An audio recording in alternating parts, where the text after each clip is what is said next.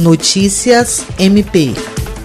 Na manhã da última quarta-feira, 7 de outubro, o titular da Promotoria Especializada de Defesa da Saúde do Ministério Público do Estado do Acre, promotor de justiça Glaucio Neichiro Moshiro, reuniu-se por videoconferência com a coordenadora administrativa do Centro de Atendimento à Vítima e com representantes da Secretaria de Estado de Saúde e da Maternidade Bárbara Eliodora para discutir mudanças nos protocolos de atendimento na unidade, com o objetivo de prevenir a violência obstétrica. A reunião deu prosseguimento à discussão iniciada no dia 25 de setembro a respeito das denúncias recebidas pelo MPAC sobre caso de violência obstétrica potencializadas durante a pandemia da Covid-19, em especial com a proibição de acompanhantes a gestantes e puérperas durante o parto e a internação. O promotor de justiça Glaucio Chiro ressaltou que a presença de um acompanhante não elimina a possibilidade de casos de violência obstétrica, mas ajuda a reduzir as ocorrências. Para mais informações sobre o tema ou para denunciar casos de violência obstétrica, o MPAC conta com um hot site disponível no endereço www.mpac.mp.br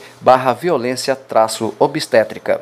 Jean Oliveira, para a Agência de Notícias do Ministério Público do Estado do Acre.